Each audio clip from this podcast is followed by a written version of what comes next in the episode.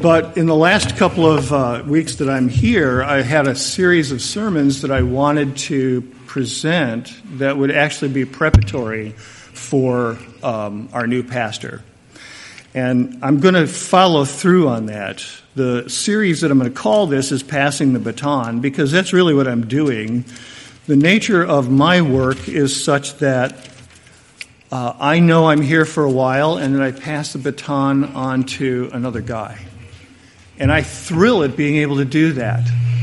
You know, it's important to understand that it gives me great joy to be able to hand over work which has been well done to the next man so that his ministry can flourish.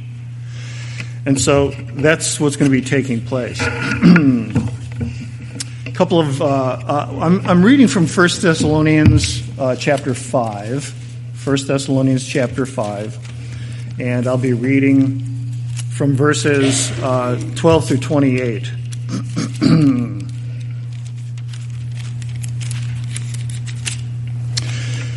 We ask you, brothers, to respect those who labor among you and are over you in the Lord and admonish you, and to esteem them very highly in love because of their work. Be at peace among yourselves, and we urge you, brothers, admonish the idle, encourage the faint hearted, help the weak, be patient with them all. See that no one repays anyone evil for evil, but always seek to do good to one another and to everyone. Rejoice always, pray without ceasing, give thanks in all circumstances, for this is the will of God in Christ Jesus for you. Do not quench the spirit, do not despise prophecies, but test everything. Hold fast what is good, abstain from every form of evil.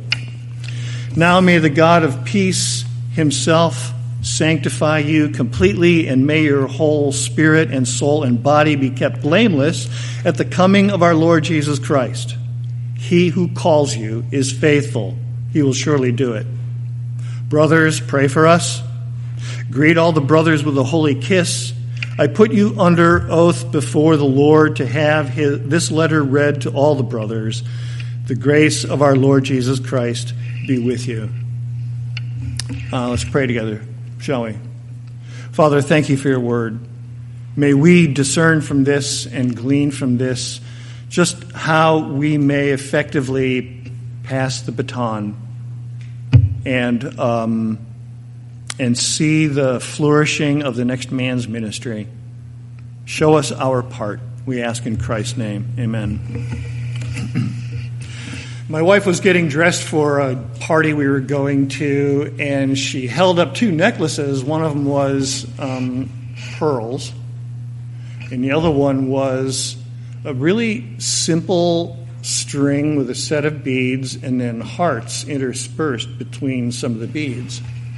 And she said, Which one should I wear? And as I looked at it, I thought, well, for where we're going, you know, fancy dress probably doesn't work. So I said, I don't think the pearls. I think what you need to do is wear something that is is more in keeping not with being fancy but with your earnest heart with your earnest with your earnest spirit and so uh, she selected the one with the hearts and she wore that i think that this passage is something like that for us um, because as we think about moving on to the next guy, what I want to talk to you about first is how, how do you love your next pastor well? How do you love a new guy that you haven't quite gotten to know yet? How do you love him well so that so that his ministry can can just be vital and healthy and so I think this passage speaks to it. Um, the Apostle Paul is actually speaking about how he wants the Thessalonians to respond to him and how he, he wants them to respond to uh, all the teaching leadership in the church. Okay?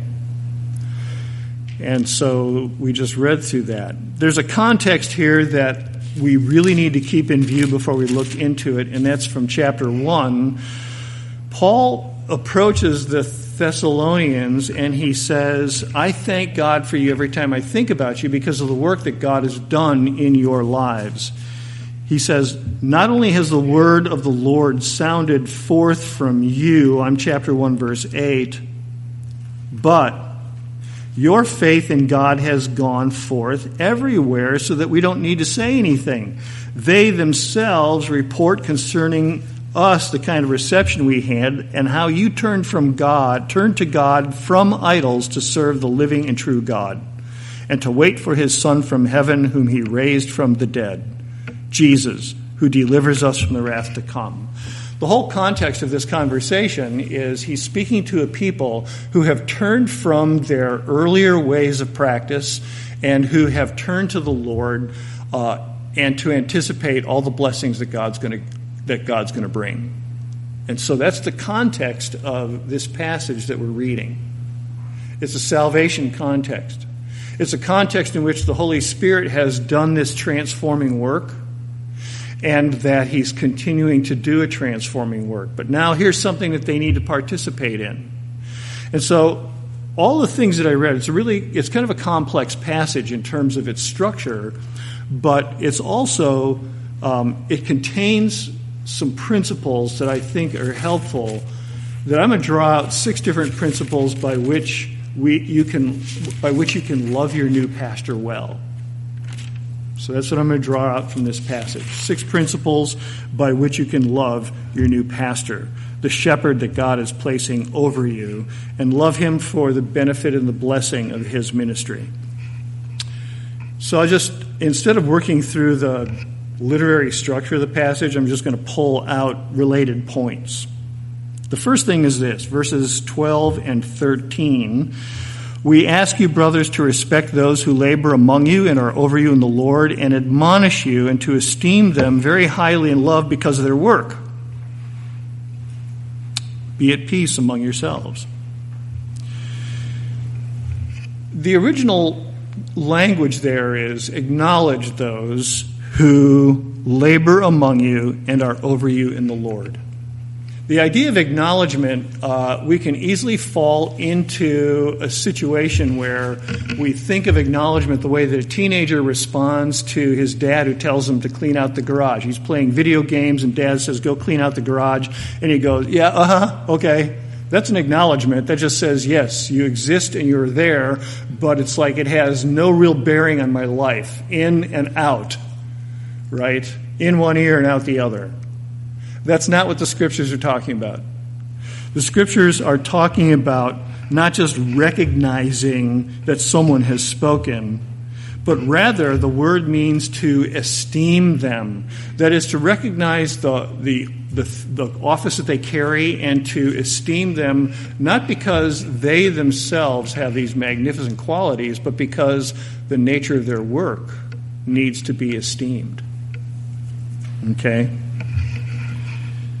And in properly esteeming them, then you're also properly esteeming what they're teaching and aligning your life with it.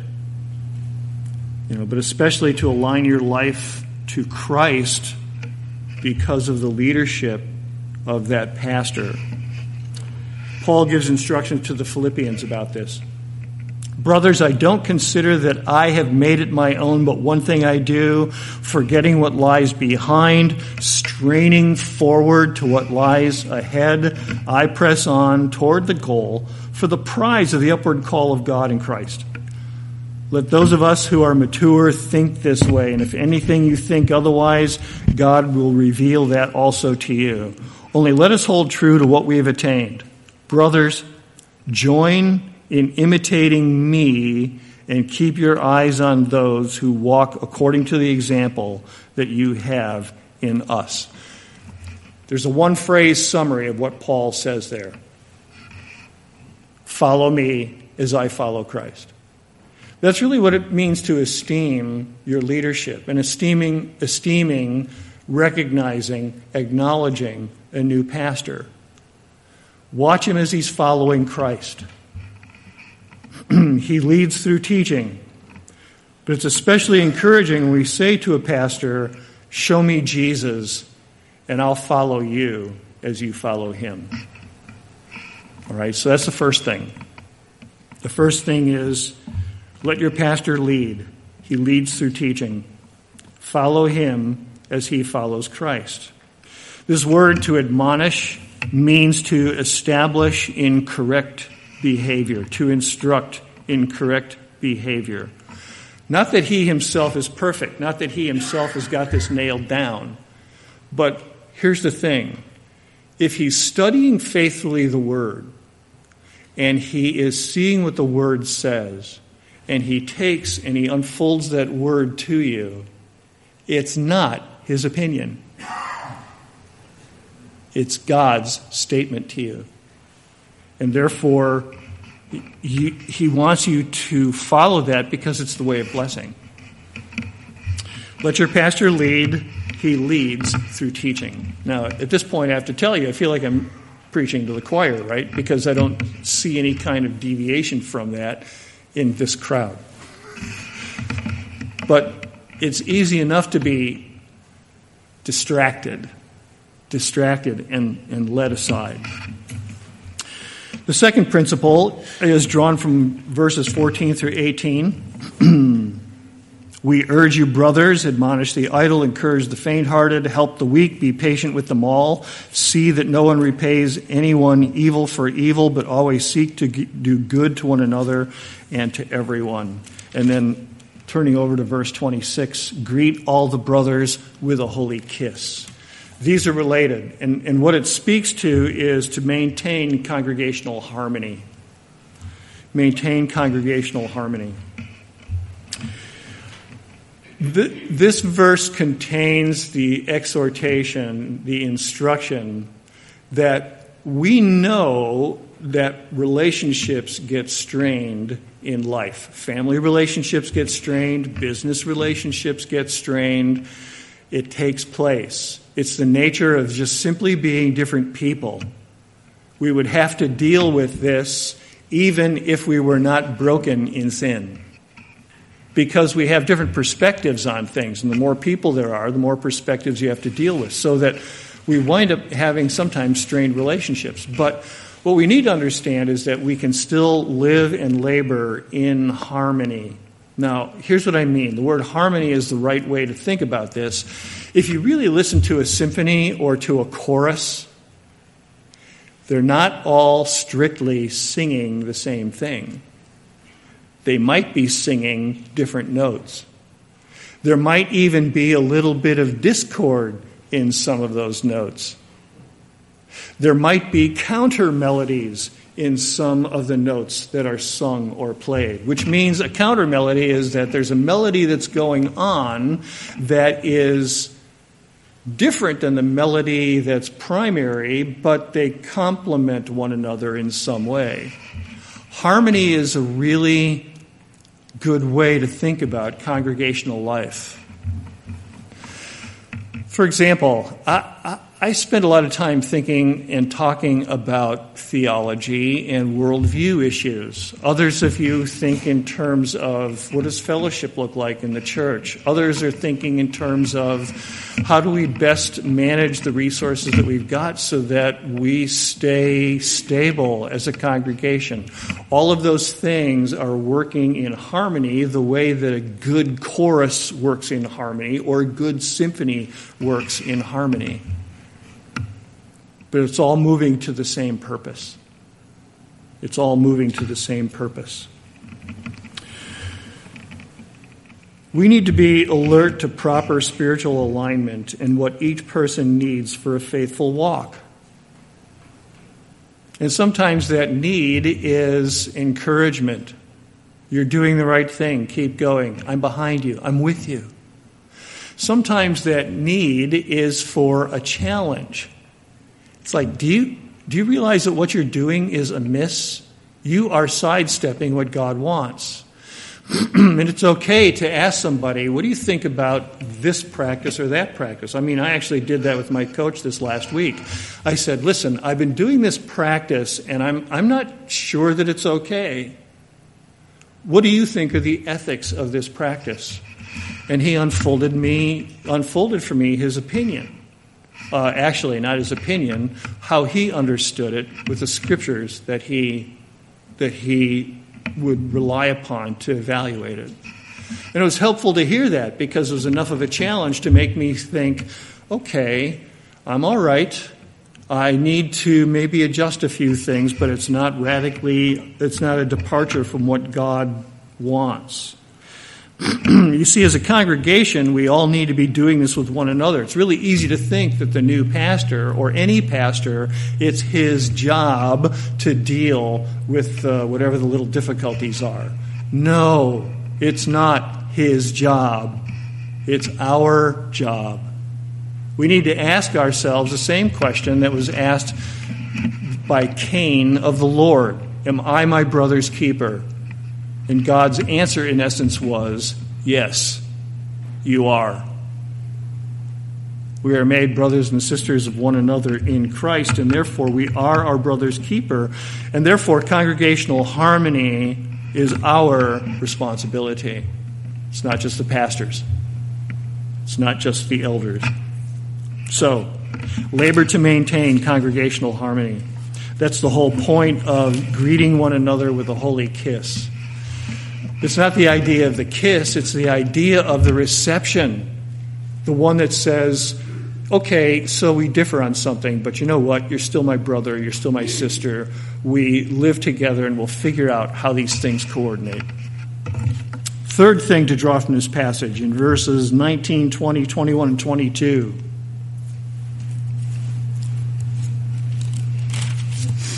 Don't quench the spirit. Do not despise prophecies but test everything, hold fast what is good, abstain from every form of evil. The third principle is receive, examine, and cling to the word as your pastor teaches you. Receive, examine, and cling to the word as your pastor teaches you. Not a single one of us has a clear, organized, native understanding of God and His ways. There's so much about the way we approach God which is deformed. It's deformed because we modify things by our own thinking, we allow the culture to shape us. We don't really have a healthy, natural understanding of God, and therefore we must be taught. And the question is, what are we being taught? The culture around us tells us that, you know, God is just one God among many. He's, you know, an option. Well, you're not going to want to say that to him on the last day when you're standing in front of him. Well, God, you're just an option. I have other options. Maybe not, right?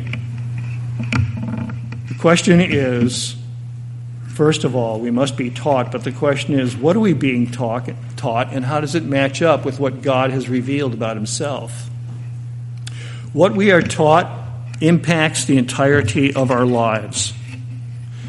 It impacts our thoughts, our affections, our imagination, our motivations, and our inner harmony.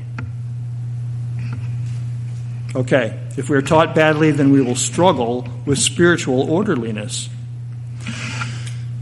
I have to tell you, Presbyterian ministers undergo an extensive training process before they are ever, ever approved to be ordained and ever, ever approved to be made a pastor of a church. Just consider this for a second. He must know his Bible. He is educated in Bible knowledge, original languages, Hebrew and Greek, sometimes Latin. He's, he's educated in the rules of interpretation. He's educated in systematic theology, history of redemption, covenantal theology, historical theology, practical theology, biblical ethics, pastoral counseling, church history, biblical communication, and church form and structure. And that's before he goes to meet with presbytery.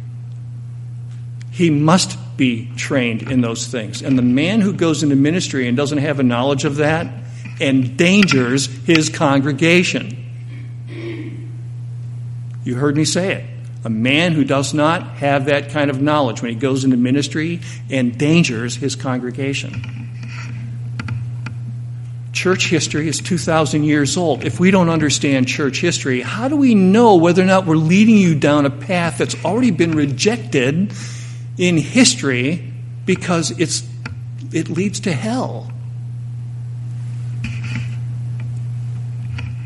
So then, in front of the presbytery, before the presbytery agrees to ordain a man to ministry, he must pass written exams in Bible knowledge, Bible interpretation, Bible communication, theology, history, understanding of sacraments, knowledge of church history, and church polity, that is the book of church order.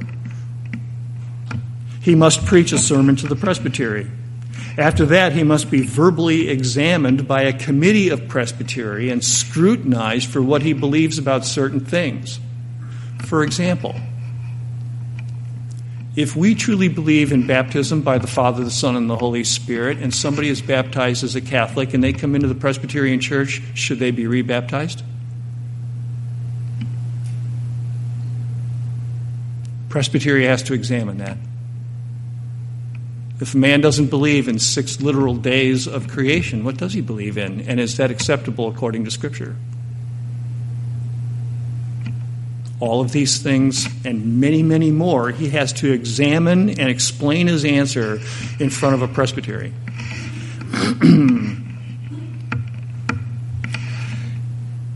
and then, when he is ordained, he must take vows of faithfulness before God. And included in one of those vows of faithfulness is no matter what the circumstances, will you be faithful to teach the word to this congregation, even if it means laying down your life.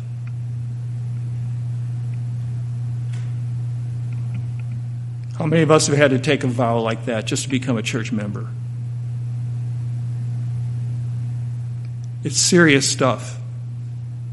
A man doesn't become a Presbyterian minister just because he thinks it's a good idea. His soul is examined every step along the way. and the reason he goes through all of this is because your soul is at stake. Most people go to church to feel good. The reason we come to church is to worship our redeeming God and to learn his ways. Having gotten reports on the new pastor who's coming in, you are getting a faithful, well educated, knowledgeable, well trained, um, approved man. You are. I've seen his exam scores from his written exams. I've had conversations with him about his theology. I have such confidence and love for this guy. He's going to be a blessing. That's why Paul says in verse 27 I put you under oath before the Lord to have this letter read to the other brothers. It's that serious. Under oath. What does it mean to be put under oath before God? To have a letter read. It means we do it because it's healthy for the church. Number four, we look to God's power for you look to God's power for yourself and for your pastor. Verse 23 says this, now may the God of peace himself sanctify you completely may your whole spirit and soul and body be kept blameless at the coming of our Lord Jesus Christ. He who calls you is faithful. He will surely do it. So the fourth principle is that you, you can't obey God's word without God's power. Your minister can't obey God's word without God's power. It's not merely a matter of intellect and training, it's a matter that the real power of the Holy Spirit needs to be working in him as well as in you. The real power for the Christian life is not found in your pastor or in your leaders. They are but human beings with the same infirmities that you struggle with anger, frustration, a desire to shift blame, to be okay. It's God Himself who must make you holy and sanctify you. It's God Himself who must preserve you and keep you. and your pastor as well. So it's not that you say, Boy, I sure hope that the pastor brings me a word of encouragement so I can feel better. But, oh God, give our pastor unction so that I hear your voice as he teaches. That's your prayer. Because without God's unction, you only get a bunch of noise that lasts for a half an hour, 40 minutes, an hour, however long he goes on.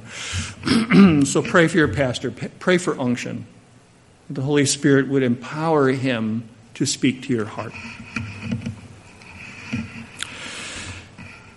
Fifth principle, verse 28.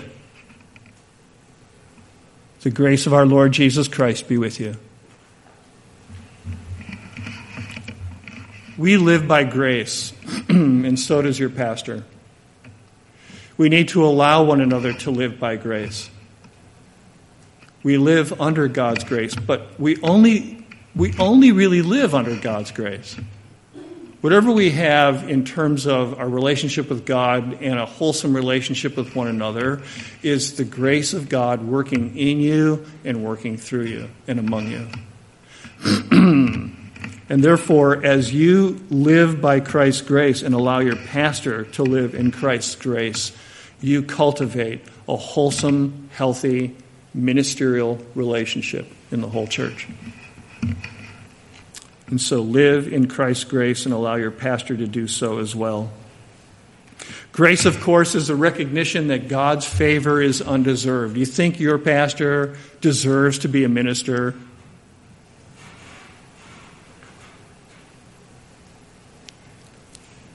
left to myself, I have no business being here. It's not a matter of m- me belonging, it's a matter of following a call.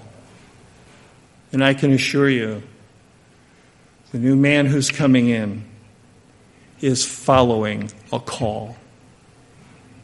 when you look at the history of his life and you look at the way in which God got a hold of him, he is a trophy of grace, which is exactly the kind of minister you want. Anything less than that, and you will not be well blessed or well served. He is a trophy of grace. He is a brother, and I love him. the last thing is this.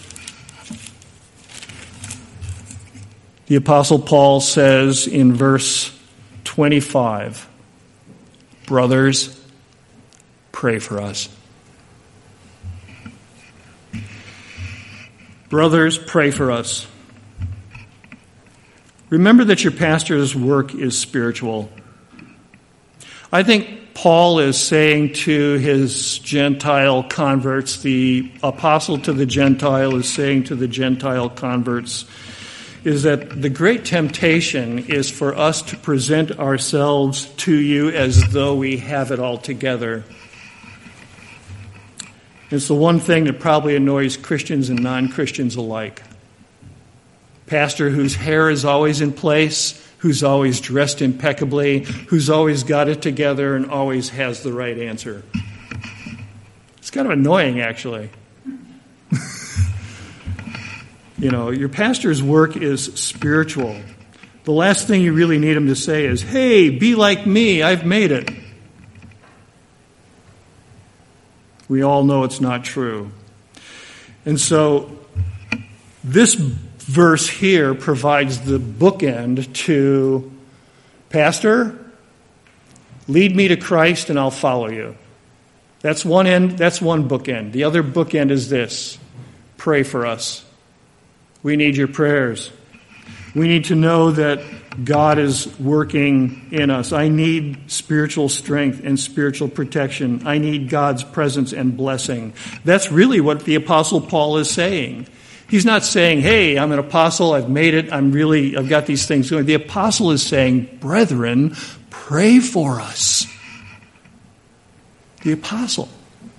How much more your pastor? You need to pray for your pastor every day, every week. The Apostle Paul knows that if there's anything to be done in the lives of the elect, it must be God who does it. This is why he appeals for prayer. Nothing is accomplished in the church without prayer. It's one of the reasons why we've reinstituted a Wednesday evening prayer service. Nothing is accomplished in the church without prayer. It's not as though we bring spiritual fruitfulness just by putting forth a little effort in the books. Because your pastor cannot do it without God's power, without God's spirit. Your pastor cannot of frequently cannot see the fruit of his labors.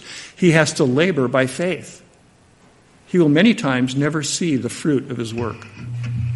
He cannot see his enemy who prowls about like a roaring lion looking for an opportunity to devour him.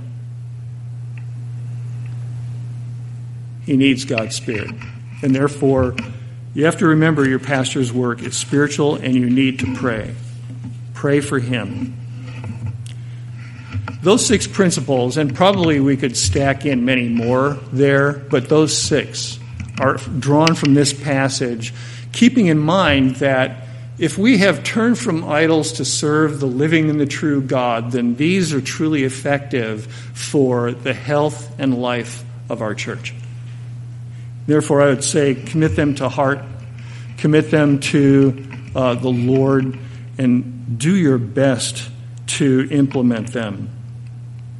Remember, God is a God of faithfulness. He loves His church more than you and me. And therefore, to appeal to Him is to have Him fulfill these through you and in you and among you. That's the joy that we have. He who calls you is faithful, He will surely do it. Let's pray together, shall we?